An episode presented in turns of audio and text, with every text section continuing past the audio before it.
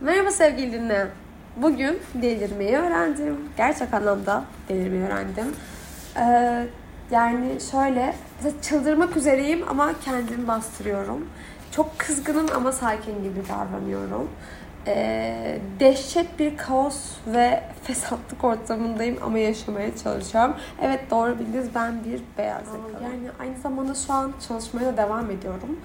Bu ses kaydını almamın sebebi bu podcast'i çekmemizin sebebi aslında şu. E, eminim ki benim gibi e, bazı yerlerde böyle duyguları hisseden insanlar çok fazla. Hele ki yılın son aylarında e, iş arkadaşınız bir yamyamadan düşmüş olabilir. E, iş arkadaşınız, işvereniniz, iş ortamını paylaştığınız herhangi bir canlı bir organizma bile olabilir bu. Kendini yükseltmek veya daha fazla zam almak gibi bir çaba için daha doğrusu öyle bir çabaya girip sizin herhangi bir şeyinizi ispitlemeyi bir kutsal görev haline getirmiş olabilir. Geçmiş olsun. Evet, siz de bir beyaz yakalısınız. Bunun beyaz yakayla da bir alakası yok bence. Yine üretim alanında da aynı şey söz konusu. Şahsen şu an e, bir firmanın beyaz yaka kısmında, laboratuvar alanında, kalite departmanında çalışıyorum. Fakat üretim alanında günde üç kere inip çıkan ve oradaki insanlarla haşır neşir biri olarak şunu söyleyebilirim ki apaçık bir gerçek bu.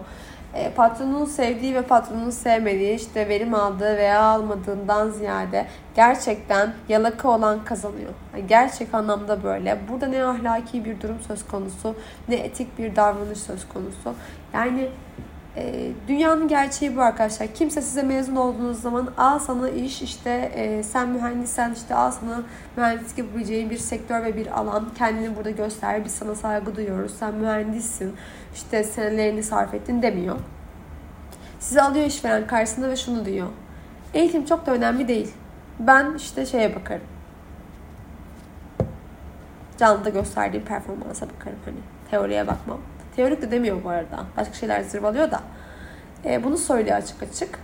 Ve siz e, işe alınma duygusuyla hmm, tamam deyip bunu geçiştiriyorsunuz. Şimdiki aklım olsa karşısına geçip şey derdim. Kendiniz eğitim almadığınız için mi eğitimi küçümsüyorsunuz? Yani ben e, Normalde sinirden kendi kendime konuşacağım için dedim ki kendi kendime konuşmak yerine podcast çekip insanlara sesleneyim. Arkadaşlar biz delirmedik. Biz e, tembel ya da çalışkan değil ya da e, daha az maaşa gidip daha az saygı hak etmiyoruz. Biz gerçekten çok çalışanlarız. Yani delirmemiz de bu yüzden. Bu yüzden delirdik. Az çalışanın, yalakanın fazla kazandığı, çok çalışanın, kendine ence emek sarf edip vaktini ayıranın, e, kendini hırpalayanın, yıllarca emek vermiş eğitim hayatında olan insanın daha az kazandığı, daha az değer gördüğü, işte güzellik ve sadece e, nasıl diyeyim patronun arasındaki ilişki bağından dolayı fazlalığını gördüğümüz bir ülkede, bir sistemde biz ne aptalız ne delirdik ya. Gerçekten e, lanet olsun böyle sisteme. Hiçbir şey diyemiyorum. E, isyan bayraklarını astım ya. Hele yılın son aylarında. Özellikle önceden sadece Ocak, Aralık ayında insanlar hissederdi bu sıkıntıyı ama e, bu yıl Eylül'den beri, Eylül, Ekim, Kasım, Aralık, Ocak da muhtemelen buna dahil olacak çünkü Ocak sonunda maaşlar alınıyor. İnsanlar delirmiş durumda. Delirmiş durumda ya. Kimseye güvenmeyin. Ya ben şunu öğrendim iş hayatım boyunca ve daha yeni başladım. Henüz 25 yaşına gireceğim. Daha girmedik bile. 24 yaşındayım. Kimseye güvenmeyin. Kimseye inanmayın. İş arkadaşlığında arkadaşlık yoktur. İş arkadaşlığı diye bir şey de yoktur aslında. Onlar sizin iş ortamında, yani iş hayatınızda daha doğrusu diyeyim, sektörel anlamda kariyer olarak aynı ortamı paylaştığınız bireyler.